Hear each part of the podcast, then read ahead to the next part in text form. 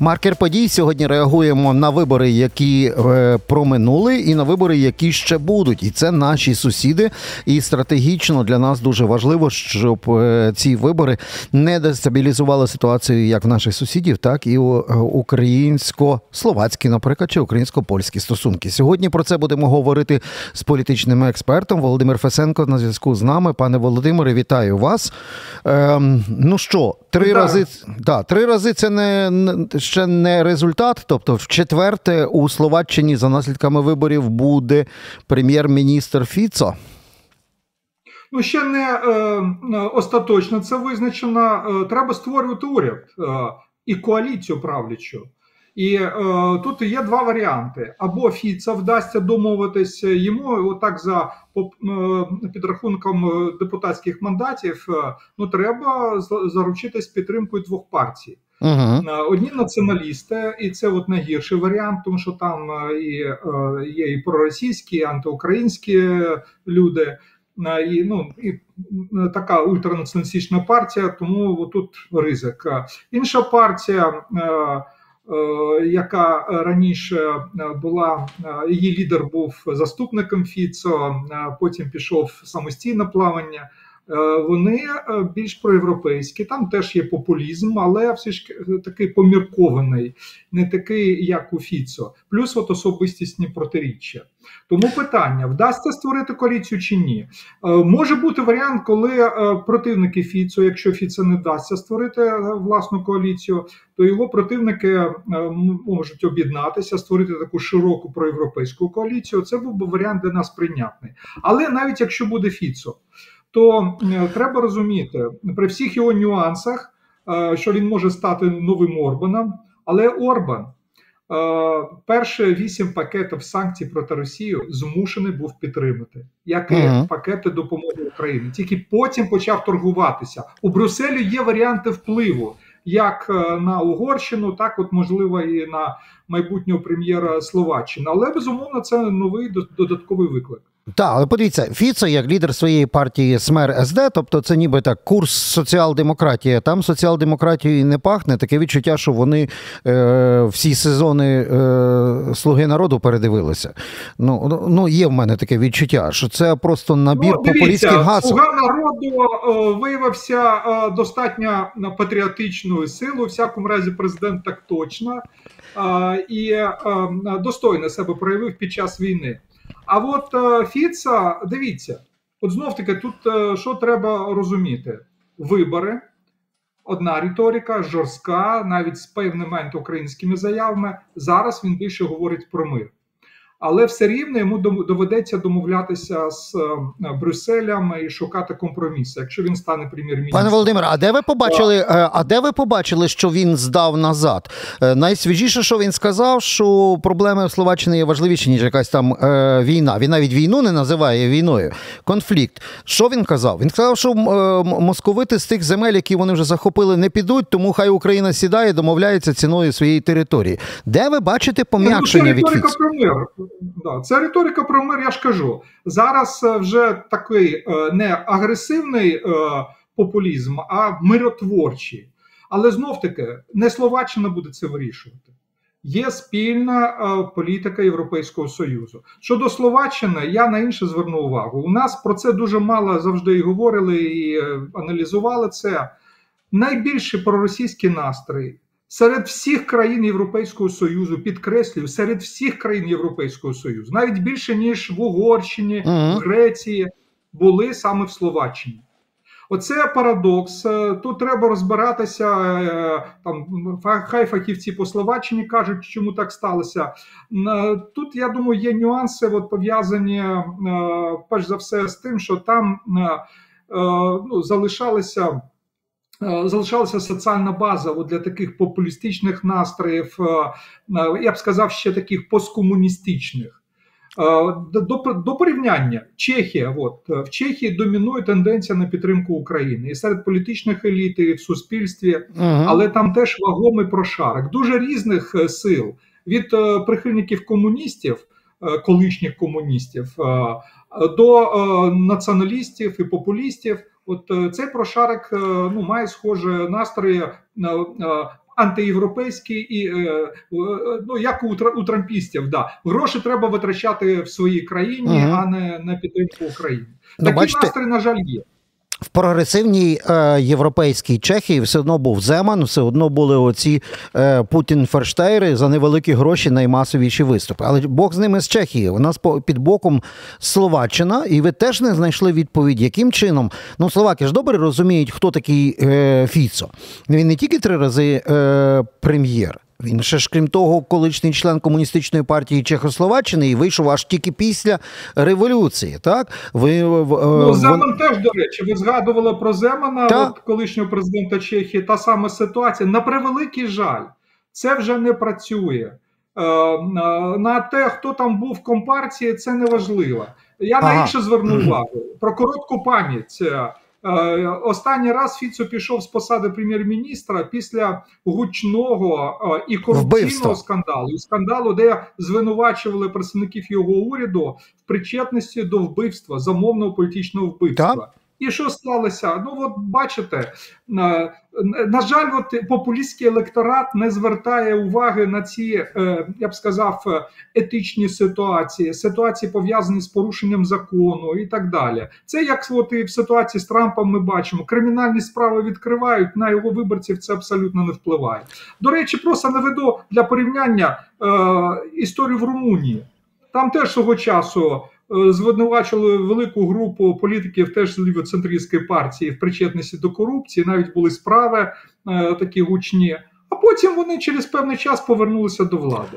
О, дивіться, пане Володимире, але цей феномен короткої пам'яті ми завжди приписували українським рибкам гупі, а тут виходить якийсь дурдом. Тобто, фактично, словацький Майдан, і це 18-й рік, це не якесь там далеке минуле, не те, що Фіцо там в 90-му році вийшов з комуністичної партії.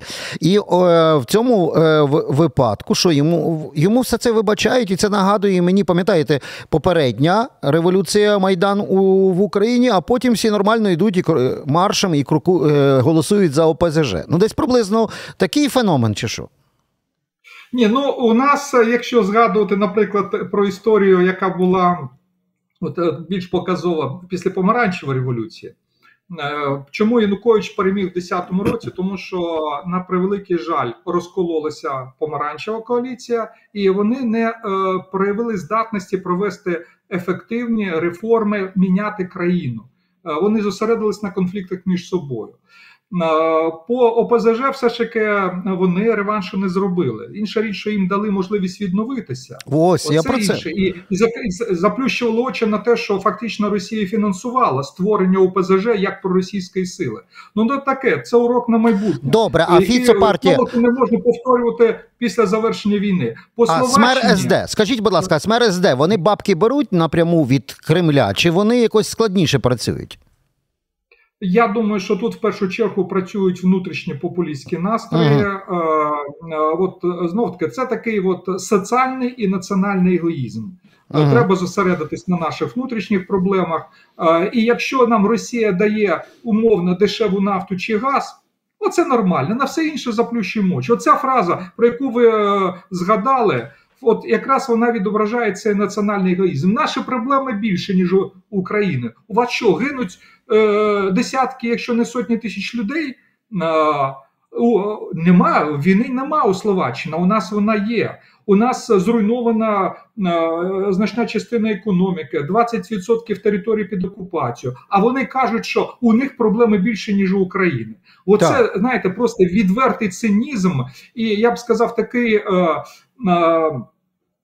просто антилюдський егоїзм, тому що виправдати такі вислови нам у всякому разі точно неможливо. Так що от, такі настрої працюють. Можливо, є і російські гроші, можливо, але хай розбираються спецслужби, розслідують ці ситуації. Але Фіцо завжди був таким циніком, і за це його от вкотре обирають. І в цьому в мене якраз ще один такий когнітивний дисонанс, коли спілкувався не один раз з Іваном Міклошем. Ви його теж теж, напевно, добре знаєте. Він колишній міністр фінансів.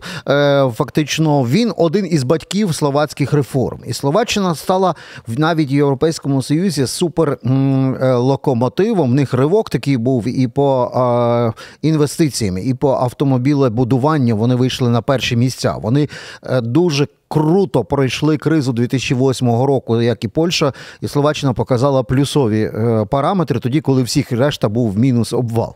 Ну, здавалося би, так круто рванули словаки, а при цьому 69% не те, що були проти допомоги Україні, навіть були проти, щоб та якась транзит, жодного патрона Україні, як сказав Фіцо.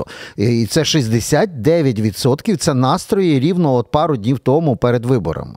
От що з словаками, які пройшли реформи, а в головах така вата? Дивіться, ну, до речі, пан Міклош, він працював радником і у наших прем'єр-міністрів. На жаль, от, скажімо так, не вдалося все це зробити, те, що він радив, але це вже інше питання. Але на що зверну увагу? От особливості розвитку Словаччини. Словаччина майже всі 90-ті роки мала такий, ну, напівавторитарний режим. Володимир Мечер був такий там у них лідер. Його називали ще Лукашенка. Лукашенко вже з'явився, але ще не проявився повною мірою. От тоді на Мечера звертали увагу, щоб от бачити там авторитарні тенденції. Тобто от особливості от консервативних таких от егоїстично-популістичних настроїв, вони давно були в Словаччині. Але демократичним силам там вдалося об'єднатися, провести реформи, проте ці коливання, вони проявлялися там періодично, от влада мінялася, була певна політична нестабільність. В цьому сенсі Словаччина чимось от мені нагадує Україну, яка була до 2014 року, коли був такий еквілібріум, були проєвропейські сили, реформаторські, і були консервативні сили. Ну, у нас проросійські, і пов'язані там з олігархами, з великим бізнесом, а там скоріше от інший табір був такий, формально помірковано проросійським, але він був консервативним, таким егоїстичним, популістичним. І от якраз партія СМЕР стала лідером в цьому таборі. От чому проєвропейські сили в Словаччині періодично програвали? Знов-таки із-за конфліктів, тому що там дуже фрагментована політична система. От і зараз те ж саме. Пройшло скільки там 7 чи 8 партій до парламенту. І от це типова ситуація для них. Вони постійно сварилися між собою, постійно мінялися уряди, і це, безумовно, приводило до розчарувань певних. Потім наслідки реформ, і це у нас, між іншим, проявлялося. Реформи прогресивні, вони стимулювали розвиток економіки, але вигравали від цього не всі. Частина суспільства вигравала, а частина, особливо такі найбідніші верстви, на жаль, не отримали достатньо. І от саме ці верстви найбідніші, вони, як правило, голосували за популістів, підтримували їх. Ну, там ще і внутрішні є, ну, скажімо так, національні проблеми, є проблема ромів, і там, до речі, і угорська меншина є. Ну, це теж працювало. Певні елементи ксенофобії теж завжди там були присутні. Так що от ціла купа таких внутрішніх проблем, які, на жаль, використовувались популістськими силами Словаччини. Так, але там, крім того, що є і корінна українська громада, дай Боже, її чимала. Так, а, до речі, вони за кого голосували? Вам відомо вже? Вони що, за Фіцо? Не знаю, це треба спитати у колег, які займаються Словаччиною, які настрій саме. Ну, там теж є нюанси, між іншим. Там є і русинська громада. Оце теж нюанс, який теж використовували, як у нас в Закарпатті русинів використовували або намагались використовувати в інтересах Росії. Можливо, і в Словаччині щось схоже було. Але тут треба запитувати фахівців по цій країні, я, на жаль, таким не є. Я от знаю такий загальний політичний контекст, але от тут же нюанси, які мають, ну, знають тільки фахівці. Так, ну ми ж пам'ятаємо той вірш, який став навіть піснею Андрій Ворогола «Русин чи хохол», та? От, відповідно, в Словаччині теж є русини-українці і русини от такі от корисні ідіоти московських карпаторосів окремої ідентичності, на якій Кремль давно вже грає. Добре, давайте за наслідками, просто поставимо крапку після цих виборів. Ми розуміємо, що тут буде велика коаліціада. будуть творити коаліцію, і за її наслідками ми зможемо з вами, пане Володимире, спрогнозувати наслідки словацько-українських стосунків. Але першим, кому точно президентка Зузана Чапутова має дати шанс створити уряд, це буде переможцю, тобто Фіцо. Тобто вона це має зробити попри те, що він її називав американською проституткою. Я правильно розумію, що тут обідки обідками, але процедура є процедурою. І от уявляємо собі, що Фіцо з їхніми неонациками, такими м'якими, soft power, urban light, творять коаліцію. Які це наслідки для нас? Тобто ми візьмемо крайні екстремуми. Найгірший сценарій для нас і найкращий. Спрогнозуйте. Найгірший сценарій полягає в тому, що у Орбана з'явиться додатковий союзник всередині Європейського Союзу. І це створить додаткові проблеми. Словаччина не є лідером в обсягах допомоги для України. До речі, я відзначу, от теж важливий момент – я подякував словакам, я чув від багатьох людей, що коли почалася війна і був потік наших біженців, то дуже добре зустрічали в Словаччині, допомагали активно нам. Тобто не можу сказати, що там от антиукраїнські настрої домінували. Зараз от відбулося певне охолодження. От синдром втоми від війни, він працює в різних країнах Заходу, як і у нас, до речі, в країні теж, на жаль, проявляється. Да, але все ж таки от словаки активно нам допомагали. Але проблема в тому, що з'явиться додатковий союзник у Орбана, там буде, можливо, певна, не скажу, що критична, але певне, можливо, охолодження в двосторонніх стосунках. Це не критично для нас, проблемна, але не критична. Варіант більш оптимальний, навіть в умовах, якщо Фіцо стане прем'єром, Брюссель, як і в випадку з Орбаном, буде використовувати механізми впливу. І змушений буде уряд Фіцо домовлятися, підтримувати ті самі санкції. Можливо, буде виторговувати себе певні преференції, там певні поступки, щоб вони могли нам, наприклад, там закуповувати ту саму російську нафту, але вони змушені будуть підтримувати спільну європейську політику. Тому що інакше вони можуть не отримати, особливо, якщо як Орбан будуть порушувати європейські стандарти демократії, верховенства права, тоді Брюссель буде використовувати проти уряду Фіцо свої, скажімо так, інституційні важелі. Пане Володимире, тобто такого теоретичної моделі, що в результаті ось такої подібної Орбано-подібної політики, що з Європейського Союзу вилетять Угорщина, Словаччина, а за наслідками майбутніх виборів може і Польща, ви навіть взагалі не розглядаєте на теоретичному рівні? Ні. По-перше, нема механізму, коли виключають.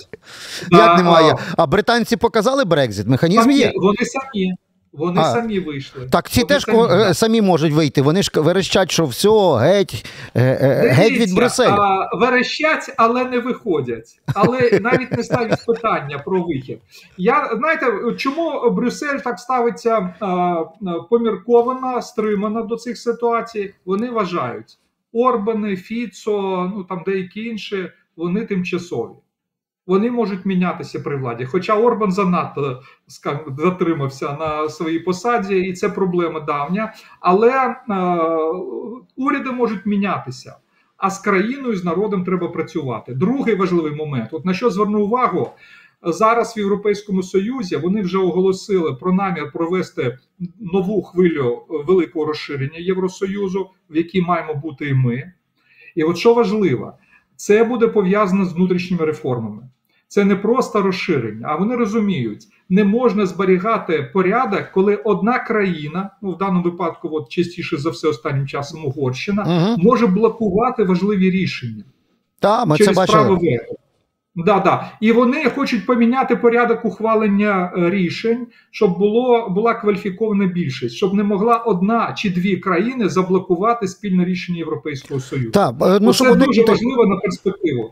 Так, щоб уникнути оцього синдрому Радбезу ООН, коли агресор сам собі все блокує і все. І тут теж якийсь, якийсь Орбан, навіть попри те, що чомусь його вперто обирають угорці, ну вони теж мають право, як і будь-який народ, на помилку. Не нам, українцям, які Януковичів обирали, та їх лікувати.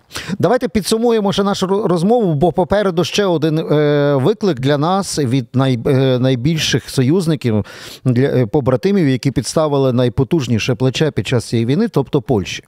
У Польщі, якщо ви знаєте, це фактично ситуація, яка чомусь... Я вчора подивився оцей марш мільйонів сердець, який Туск мобілізував електорат, щоб показати, що разом нас багато, нас не подолати. Десь таке було відчуття, коли я дивився ці всі речі. А з другої сторони, газета «Виборча» вчора дала дуже цікаві роздуми різних політологів, ваших колег по цеху з Польщі, які сказали, що ми добралися до цієї точки, коли польська родина там за обіднім чи вечерію не говорить ні слова про політику, бо інакше один одному морди натовчуть, бо тому що в них ситуація така, як в нас була колись, пам'ятаєте, я за того Вітю чи за того Вітю.